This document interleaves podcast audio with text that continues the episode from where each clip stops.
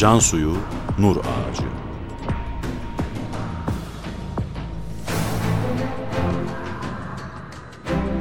Metin Yusuf Ziya Özkan.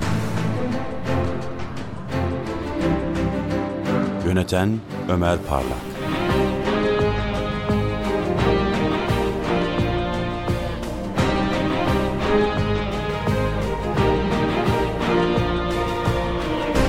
Dokuzuncu bölüm.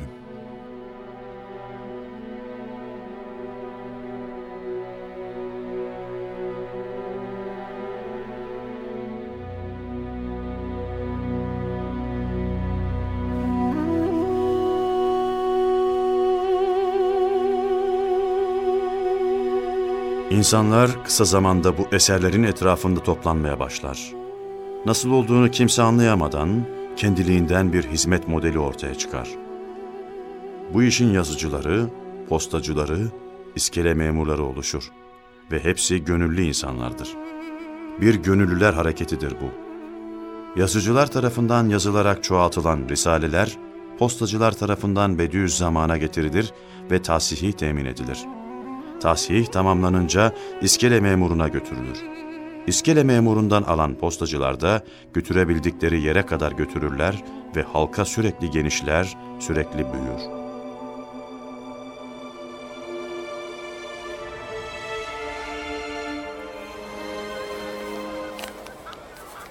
Ne o? Sakladığın o şey ne?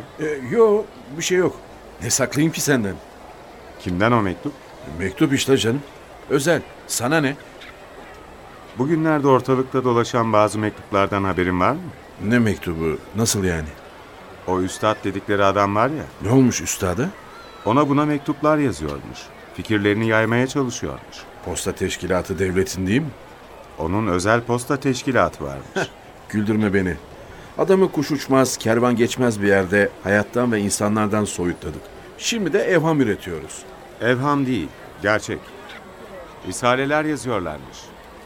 Nur Risalesi diyorlarmış bunlara. Ne nuruysa? Kur'an nurundan mülhem olduğu için.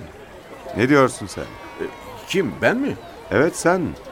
Aynen onlar gibi söz ettin, biliyor musun? Evet, onlar da bu sözlerin Kur'an'dan olduğunu iddia ediyorlarmış. Allah Allah. Birkaç postacısını yakaladık. Şu an Barla'ya giden gelen, Barla'dan çıkan herkes gözlem altında. Buna imkan vermeyeceğiz.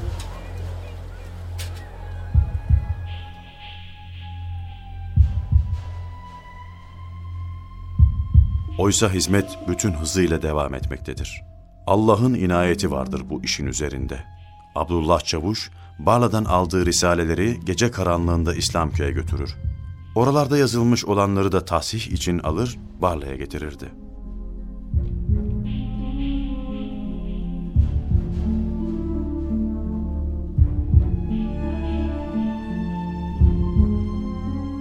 Biraz insaflı olmak gerekmez mi? Hala insaftan bahsediyorsun yahu. İnsan bilmediğinin düşmanı olurmuş. Biz bu adamı ve söylediklerini bilmiyoruz. Öğrensek, tanısak, dikkatle baksak belki vehmettiğimiz kadar kötü değildir. Olmaz. Katiyen olmaz. Ben ne okurum o adamın yazdıklarını ne de kendisini tanımak isterim. Okuyan ve azıcık tanıyanların görüşü değişiyor. Nereden biliyorsun? Baksana, hızla çoğalıyorlar. Ne kadar sert tedbir alırsak alalım onlara engel olamıyoruz. Artık engel olacağız. Artık Kur'an yasak. Eski yazı yasak. Okumak da yasak. Öğrenmek de yasak. Ezanı bile Türkçeleştirdik. Daha ne yapalım? Ve onlar hala eski yazıyla yazmaya ve yayılmaya devam ediyorlar. Beni deli etme, yeter. Şu anda hepsini tespit ediyoruz. Onlara selam veren bile kontrol altına alınıyor. Sen bizi ne zannediyorsun? İşte bunu anlayamıyorum. Biz bunca tedbir alıyoruz. Onların kılı bile kıpırdamıyor. Neye güveniyorlar? Kime dayanıyorlar? Eminim ki bu insanlar normal insanlar değil. Sen kayıyorsun dostum, dikkat et, kafayı yiyorsun.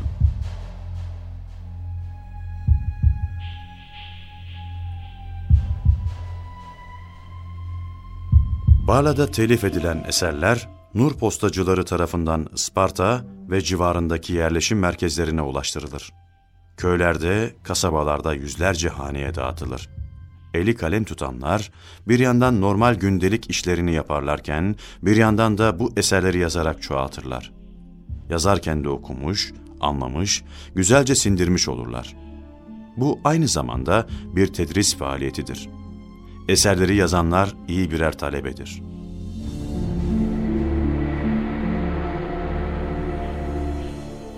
Bundan sonra Isparta ve civarında yatsı vaktinden sonra herkes yatıp uyuyacak. Kimsenin penceresinde ışık görülmeyecek. Bu emri dinlemeyenler acımasızca cezalandırılacak ki başkalarına ibret olsun. Bilmiyorum, akıl erdiremiyorum. Halkın her kesiminden insan heyecanla bu işe sarılıyor. Biz ışık görülmesin dedik. Tamam. Şimdi onlar bu işi dışarı ışık sızdırmayacak mekanlarda yapıyorlar. Nasıl yani? Bu adamlar rahatlarını sevmiyor dostum. Bir ümitleri var ve rahatlarını seve seve terk edebiliyorlar. Bazı dünyevi hazlardan fedakarlık yapabiliyorlar. Daha açık söyle. Bak, bir kere daha söyleyeyim. Senin tavırların da hoşuma gitmiyor. Onlara sert olamıyorsun. Böyle olmaz. Geceleri yüklüklere kapanarak sabaha kadar risale yazmaya devam ediyorlarmış. Beyler hanımlarına senin yapacağın işleri ben yapayım. Yeter ki sen eserin yazılışını geciktirme diyorlarmış. Hanımlar sabahlara kadar eserleri kopya eden beylerine yüklük içinde lamba tutuyorlarmış. Neden bu insanlar da diğer insanlar gibi hayatlarını yaşamazlar ki? Neden? Neden? Genç kızlar çeyiz işler gibi risale yazıyorlarmış. Bunları tek tek imha etmedikçe de bu iş bitmeyecek demek. Eğridir Dağ talimgahından bir kıdemli yüzbaşı da o risaleleri okumuş. Ah, nihayet. Fakat bizim gibi düşünmüyormuş. Neden? Niçin? Nur'un birinci talebesi olmuş. Risale-i Nur'ları okumak ya da yazmanın dışında geçen zamanı ömründen saymıyormuş. Bak bak bak. Kıdemli Yüzbaşı Hulusi Bey'in bir mektubu geçti ele. Kime yazılmış? Kime olacak? Elbette üstadına. Ne diyor? Şöyle diyor. Risale-i Nur gerçi zahiren sizin eserinizdir. Fakat nasıl ki Kur'an-ı Mübin Allah'ın kelamı iken Seyyid-i Kainat, Eşref-i Mahlukat Efendimiz insanlara tebliğe bir vasıta olmuştur. Siz de bu asırda o ferman-ı azamın nurlarından bugünün karmakarışık sarhoş insanlarına emri hakla hitap ediyorsunuz. Öyleyse o Hakim-i Rahim size bu eseri yaptırtan o nurları ayak altında bırakmaz. Elbette ve elbette fanilerden, belki de hiç ümit edilmediklerinden sahipler. Hafızlar, 2. 3. hatta 10. derecede mübellihler, naşirler, halk buyurur itikadındayım. Bunun bir kıdemli yüzbaşı tarafından kaleme alındığından emin misin? Uydurma falan olmasın? Ve bu yüzbaşı Anafarta-Conkbayırı Muharebesi'nde yüzü, göğsü ve sol omzundan yaralanmış bir gazi. Duyduğuma göre Barla'ya resmi elbiseyle gitmiş. Resmi elbiseleriyle ziyaret etmiş onu. Evet, bu da onlara acayip cesaret ve ümit vermiş. Bu adamı derhal geldiği yere göndermek lazım. İşte görüyorsun, onu tanıyan değişiyor. Onu tanıyıp da düşman olan insan pek az, biliyor musun? İlk karşılaşmalarında Bediüzzaman ona şöyle demiş.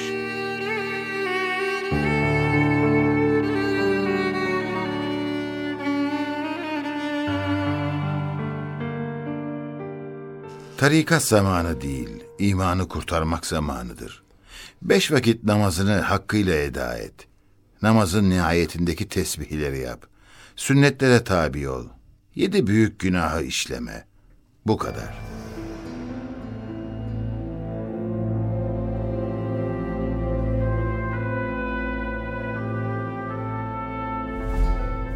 İyi de sen bunları nereden biliyorsun? Bence sen de kendisiyle bir tanışsan çok iyi olur. Hayır, olmaz. Şu anda mektuplaşmalarla işleyen bir mektep kurmuş durumda. Yazışmalarla talebe yetiştiriyor. Müşkillerini, suallerini öğreniyor, cevap yazıyor. Cevaplar çoğaltılıyor. Dolayısıyla talebeler çoğalıyor. Bambaşka bir eğitim sistemi bu. Buna asla güç yetiştiremeyiz.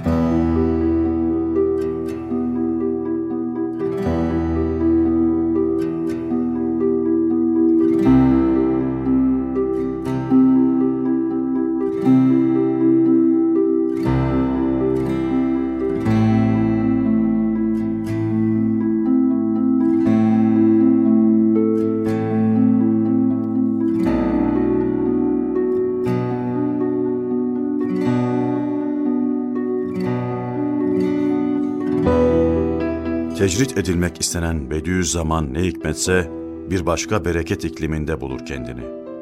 Daha geniş kitlelerle bağ kurar. Bu bağ tam bir sevgi bağıdır, muhabbettir. Vehimlere kapılan yöneticilerse bu gelişmeyi durdurmanın derdindedirler. İftiralar atılır tutmaz, baskılar soluk kesici boyutlara ulaşır. Bediüzzaman aldırmaz. Bediüzzaman Barla'da Allah'ın lütfuyla bambaşka bir bereket iklimine kavuşmuştur. Hocadır, talebeleri vardır. Bir arada değillerdir ama ders bütün hızıyla devam etmektedir. Hem de yasaklar içinde.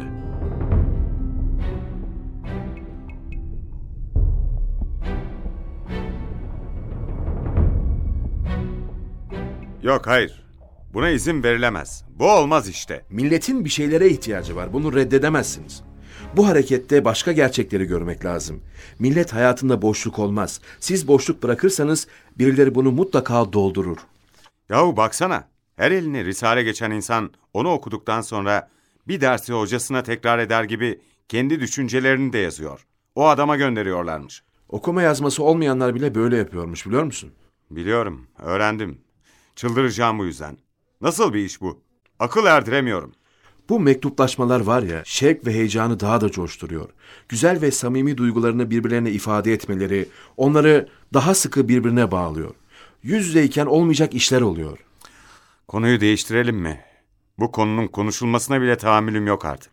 Adam diyor ki, gözün nuru iman nuruyla ışıklanır ve güçlenirse bütün kainat gül ve reyhanlarla süslenmiş bir cennet şeklinde görünür. Yeter, kes.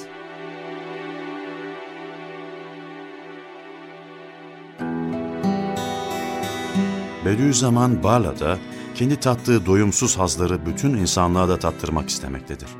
Zevkini, şevkini, ümidini paylaşmaktadır sadece. Sadece paylaşmaktadır. Risaleleri okuyanlar da aynı zevki hissetmekte, bir daha okumak istemektedir.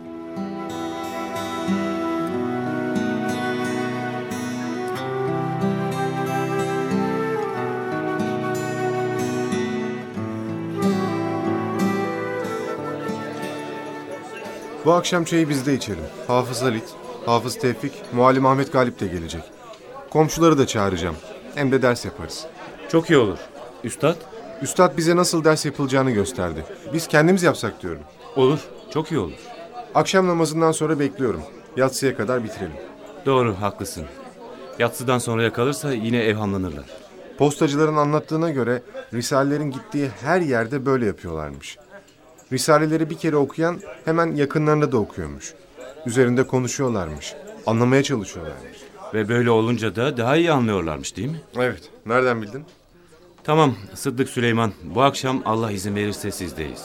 İyi olur, fakat ne okuyacağız? Var, yeteri kadar risale var evde.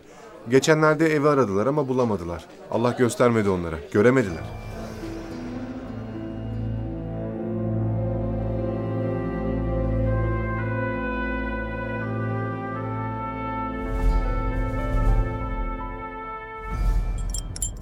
Bu Bediüzzaman'ın yazdıkları kağıtta durduğu gibi durmuyor. Yine mi aynı konu? Aşık döndürür dolaştırır konuyu sevdiğine getirirmiş. Senin bu tavırlarından şüpheleniyorum artık.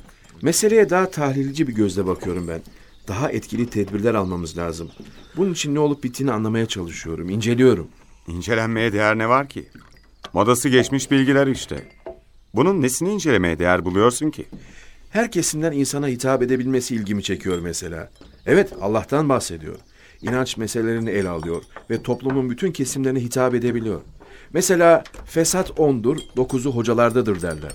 Bu adamın çevresinde hocalar var. Gocunmuyorlar. Ne fark eder ki? Al birini, vur ötekine. Öyle deme. Bu önemli bir ölçü. Genelde hocalar birbirini beğenmezler.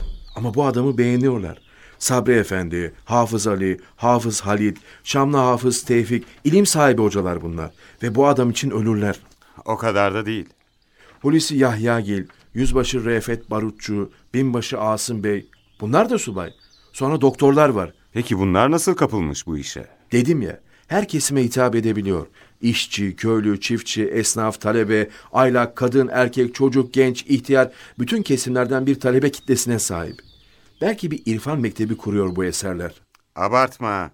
Abartma da canımı sıkma benim.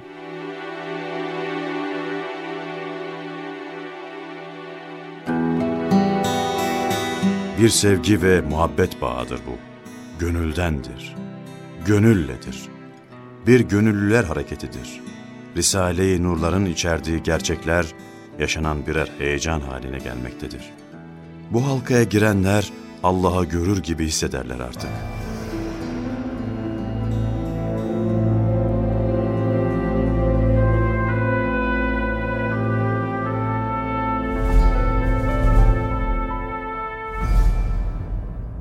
Hiç ummadığımız yerlerde bu risaleler ele geçiyor.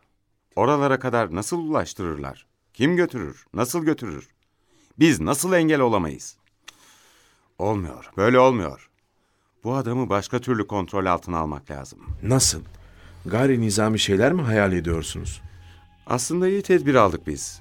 Ortalıkta dolaşan kitap yok. Kitap bastırılmasına fırsat tanımıyoruz. Fakat elle yazılmış o kadar çok nüsha var ki. Bir risalenin, sadece bir risalenin böyle el ile tam 600 bin adet çoğaltılmasına aklın eriyor mu senin? Benim aklım uçukluyor. Halka bunu yaptırabilmek müthiş bir şey. İşte biz bu sırrı anlamalıyız. Bu halka hakim olmak için bu sırrı anlamak lazım. Adamlar bu işi hayat gayesi olarak görüyorlar. Birinci işleri bu. En hayati işleri bundan sonra geliyor. Düşünebiliyor musun? Çok şükür ki bunları ben söylemiyorum. Yoksa yine zan altında kalacaktım. Hiçbir fedakarlıktan çekinmiyorlar. Her şeyi rahatlıkla göze alabiliyorlar. Bu işin önünü almak sonra çok zor olacak. Ne yapacaksak şimdi yapmalıyız. Bu yangın büyümeden mutlaka söndürmeliyiz. Ateş değil ki söndürelim. Ateş söndürülebilir belki ama bu nur nasıl söndürülür ki? Saçmalama be. Nurmuş. Ne nuru? Gayet ciddiyim ben. Şaka yapmıyorum. Nur neyle söndürülür? Sen biliyor musun?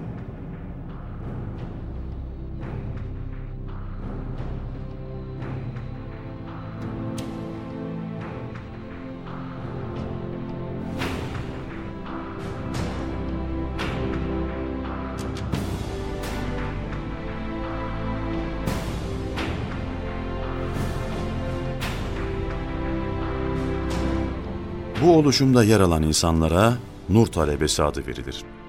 Birinci ve örnek bir Nur Talebesi Hulusi Bey'dir.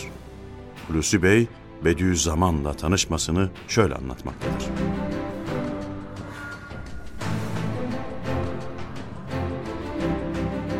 ...30. bölümün sonu.